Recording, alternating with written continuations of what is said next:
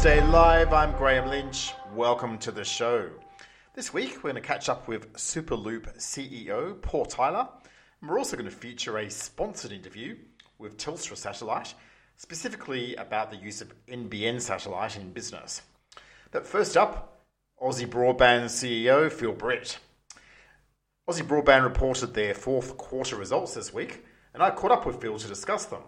Sales were up eight percent, way above the industry average, and largely on the back of big wins in churning customers from other R S Ps. I asked Phil all about it. Yeah, so look, probably since um, late last year, um, we've been, well, yeah, it, it probably stems back actually as far as September last year, but that, that um, new connect versus churn um, piece has been growing steadily um, to the point that now probably about ninety percent of the orders we process are actually churned from other R S Ps. Yeah. Um, and that more broadly is um, what what we're seeing in some of the stuff from N B N is just basically the market now, like, has effectively hit peak N B N. Um, mm. The number of new connections is fairly modest. And so it's all down to now if providers want to grow, they've got to, um, I guess, have a, a more attractive proposition or a better service offering than than their competitors. So. Yeah. So, so what specific drivers have you put in place to facilitate that churn? Is it is it coming from advertising, like direct response to advertising, or is it people just doing their own research? Look, ultimately, yeah, yeah. Look, ultimately, we're not we're not trying to play a price game. Um, it's all about the, the quality of the experience, and so all of our our marketing is geared around um, that the Aussie experience is superior to, to other offers um, through the, the customer service, but and network performance. And so, ultimately, we play to to that strength. It's it's about speed. It's about the customer experience ultimately. And that resonates with customers. So, yeah, okay, okay. Now, in, in the quarter, um, Aussie Broadband also relaunched its uh, mobile product through yep. Optus. Um, you, you've got a really strong increase um, in services there. Can you, yeah. can you talk me a little bit through that and what your initial learnings are from the relaunch and where you expect the trajectory of that to go in, in coming months? Look, ultimately, um, we found even when we were um, offering services under our previous agreements that it's basically the price is a key factor in the mobile space. Um, and so ultimately we found as we've been, had a more attractive proposition in market that's then resonated with the customers. And so that's ultimately what's led to the uplift. Um, the, uh, the we also... Uh, Because it's a, a new network and that sort of thing, we've been offering customers the chance to, I guess, try the product for free for a couple of months. Um, and that's so that they can f- confirm that the network coverage is up to their, their requirements and what their needs are. Mm. And um, and that's been a big part with the change to Optus. So. Yeah. Okay, great. Now, moving on, you've got the fibre project um, to uh, connect to all, all seventy-eight N B N employees and twenty data centres. Um, yep. You're about, looks like you're about a third of the way through it, but you've been a bit impacted by COVID there. So can you talk me through that and what your recovery strategy is? Yeah, look, it's um, certainly knocked us around initially in Victoria um, uh, last year and then now in New South Wales. But um, ultimately, um, we've probably got, at the moment, the impact is we just can't get technicians sort of out of their, their L G As in New South Wales. But... Um, We think that will hopefully pass in the next month, maybe two. Um, and so what we're doing at the moment is sort of turning our attentions, I guess, to we're building in Western Australia and Queensland as well. Um, so we've turned our attentions into those areas um, and then we'll come back to, to New South Wales as we progress. So it's we've we've still got um, time to run on our existing agreements. So um, there's no sort of issue around supply or, or that sort of thing. So... Um, Yeah, we'll just we'll get them done when we can get them done, and uh, yeah, hopefully by the end of the year, if not early next year, they'll be they'll be complete. Hey, uh, I bet you're watching those vaccination rates very closely. That's the key to it, yeah. It is. It's yeah. it's that, uh, and uh, just how quickly things move. Because I mean, it's it's just driving all the all the metrics in the business, really. Whether it be C V C or whether it be not being able to have text move around, it it all comes back to yeah, vaccination rates and, and lockdowns. Yeah, that's right. Um, and of course that, that impacts on your C B C purchases as well. Um, it does, it does from, yeah. From N B N. And, and you've, you've given us some very illustrative commentary there on the impacts that has had on, on Aussie Broadband of how it's impacted your overage rates. Now, you're you're saying we you saw demand increase twenty-four point five percent in one month. That's extraordinary. And it seems to be a lot more than what N B N is suggesting is the case. Yeah, I think a lot of the time um, our figure is in that specific New South Wales market, yes. Whereas I think a lot of the time the other figures, they report a national increase. We sort of look at, well, C V C is driven on a national basis.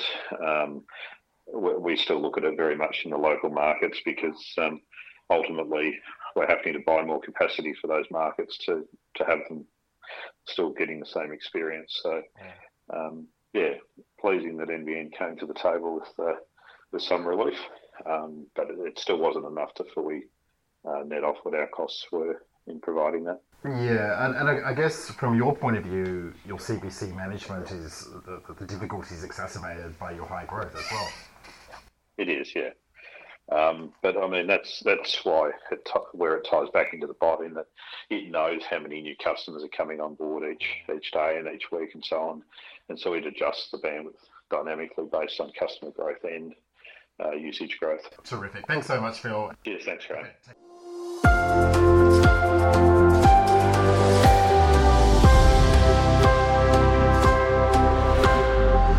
Now, Superloop finally took over Exetel this week. It's a one hundred million dollars acquisition of a Sydney I S P by a Brisbane one, albeit they are both very uh, national in terms of their focus.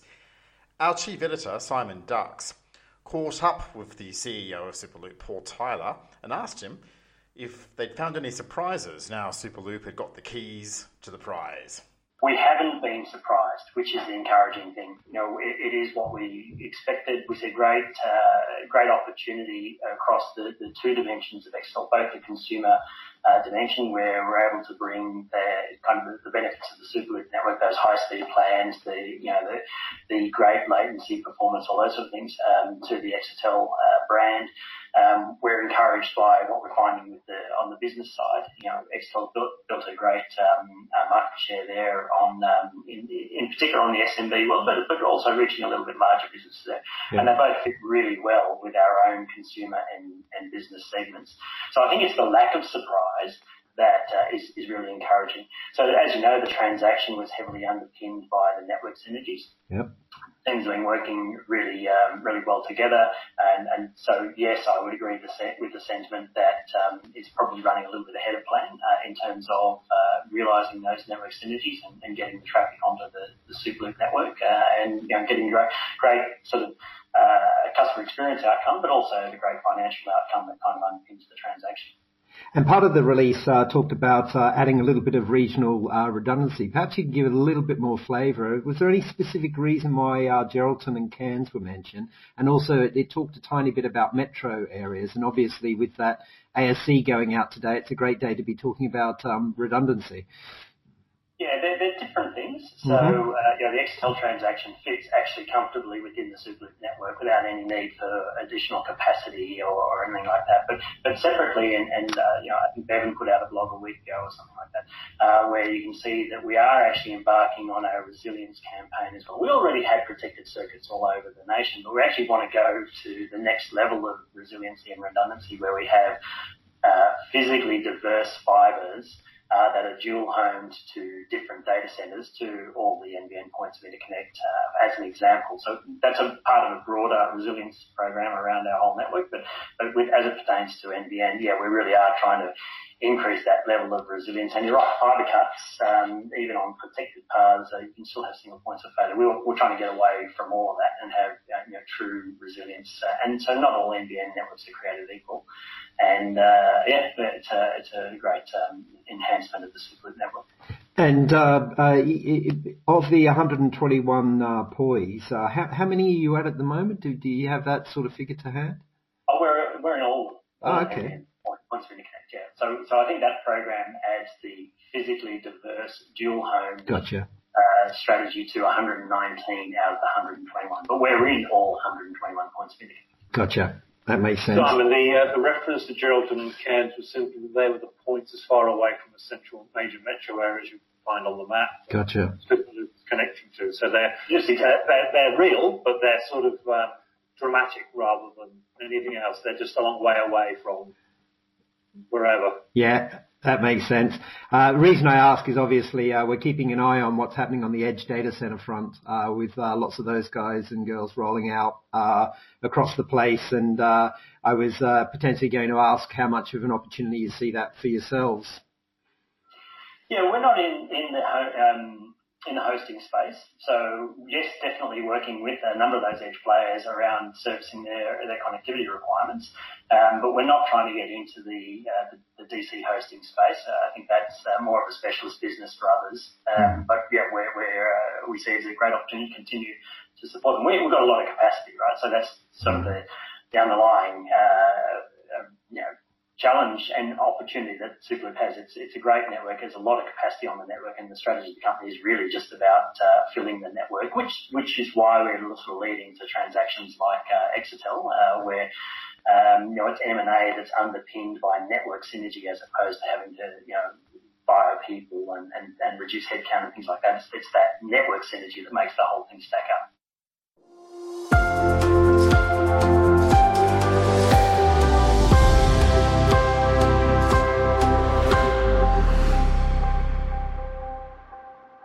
I'm going to unpack some real-life examples of how Telstra is using the N B N satellite to bring the technology, technology into play for customers where previously satellite might not have been a viable option for them.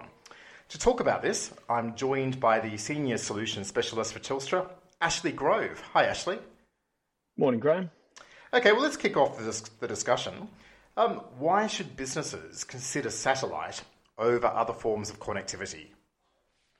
Yeah, good question. I think for me, I'd typically break it down into three main reasons as to why customers should look for satellite. The first and the most common is that customers, wherever they may be located, they simply don't have any other option for connectivity.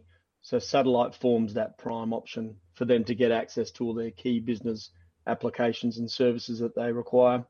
Um, secondly, we, we find quite often that customers may have some form of access, but it just won't meet their prime requirements, or it might won't sufficiently meet their needs for internet access. So satellite will be formed then, it will come in and it will produce or provide, I should say, something that will give them regular bandwidth or an increase in bandwidth, which will help them meet their business needs. The, the third common option that I see for customers is that they might require something entirely separate or what we call off-net to their current solutions. So they might have a really high requirement for uptime or reliability. So having a service which doesn't go through the local connectivity challenges or services, I should say, um, satellite does that and it meets that need for them. Okay, so tell me more about the practicalities of satellite. So, for example, how long does an installation take? Yeah, good question as well. With satellite, there's um, there's a couple of key components that are required to, to set up. Obviously, there's some physical infrastructure and works that are required on a customer's site. And there's also some uh, bandwidth services and teleport services that are required to be set up. What we see, Graeme, is typically some installations or most installations can take around about that twenty-eight business days to set up. So compared to other services, terrestrial fibre laying, for example, getting a satellite service installed can be fairly quick. Okay. And in terms of logistics, can I access it anywhere? I mean, obviously, by definition, a satellite signal is available all over the landmass, but actually having the, the boots on the ground to install is a different question. So can I get a satellite solution pretty much anywhere I want? You can, and look, N B N's business-grade internet product or business-grade satellite services product has recently gone through some expansions, which has made the prevalence or the, the availability of N B N VISP um, across Australia um, a, a reliable uh, outcome for customers. So, yes, they can get it pretty well everywhere across Australia in a static installed fashion. And, and does the, the end product look and feel like a standard internet product? Can I access my video, my voice, my applications as per normal? You can, and that's with a, with a slight caveat, but the typical ones that customers are looking at these days, so generic internet access, email services, Um, common SaaS applications, for example, your Office three sixty-five fleet of services, satellite internet via N B N business grade services is certainly achievable via N B N VISP, and it works very, very well. Okay. Now, I wanted to um, take a look at some examples of customers that Telstra is actually servicing with satellite technologies. And, and the first one is a mining customer. So can you tell me about the, um, I, I guess, what they wanted and what solution did you provide for them? Yeah, the, the mining industry is a, is a real regular um, player or consumer of satellite services, I should say. And they consume it in a number of different fashions and for a number of different reasons, as, as far as I can tell, or as far as customers tell us. Um, when, when mining entities try to start up for the first time, and when they're going through that construction phase or assessment phase, they require something fairly quick, and they require something of a reasonable bandwidth to provide their construction workers and teams access to internet-based applications or connectivity services. Now, when they're in their very remote areas, getting mobile services or terrestrial fibre or copper-based services is, is very, very uncommon because they are so far away from general populace. So getting a satellite link in there early during that construction phase is really important. Once they do get um, beyond that construction phase and they go into business as usual operations, they've typically got enough resources behind them to provide funds to build those more permanent services in there. So thinking maybe a, a microwave, a multi-hop microwave solution or a fibre service. And in many cases, sometimes customers would see then, okay, well, time to switch off the satellite because I've got my primary link. However, in the mining game, I think, Graeme, they tend to keep the satellite service running to provide backup services or bandwidth augmentation, so to uplift the bandwidth that they may get from their fibre services or their microwave services, but also to provide an extra redundancy layer.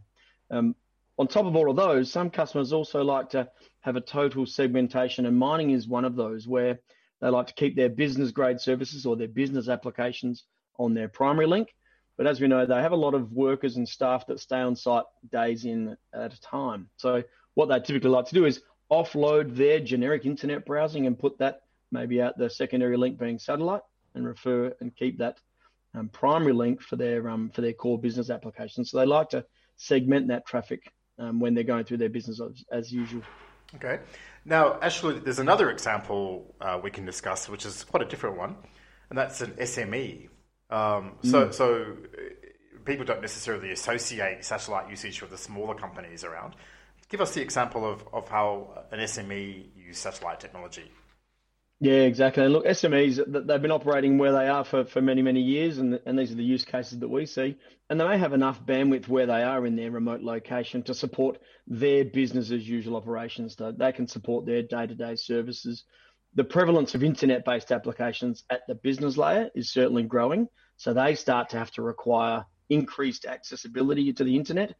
But a lot of them, and ones that we're talking about uh, at the moment, they may provide customer or contractor services. So they've got a bit of a fluctuating requirement, Graeme. So having a, a, an increased workforce or contractor force or customers come on site and then start to consume their primary bandwidth, which may not be upgradable or it may not suit that um, fluctuation of bandwidth, they would typically require a secondary access that they can use permanently, but they can offload their internet traffic again from that local site.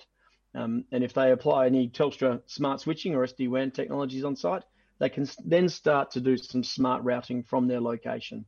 So they can do some packet analysis, they can do some bandwidth performance monitoring and start to offload or direction their uh, data requirements at any particular link at any particular time. So it works really, really well for them as well. Okay, well, terrific stuff, Ashley. Thank you very much for the insights and for joining us today. Pleasure. Thanks, Graeme. Well, that's it for Comms Day Live this week. That was a sponsored interview with Telstra Satellite. Thank you for your support, Telstra. We'll see you next time.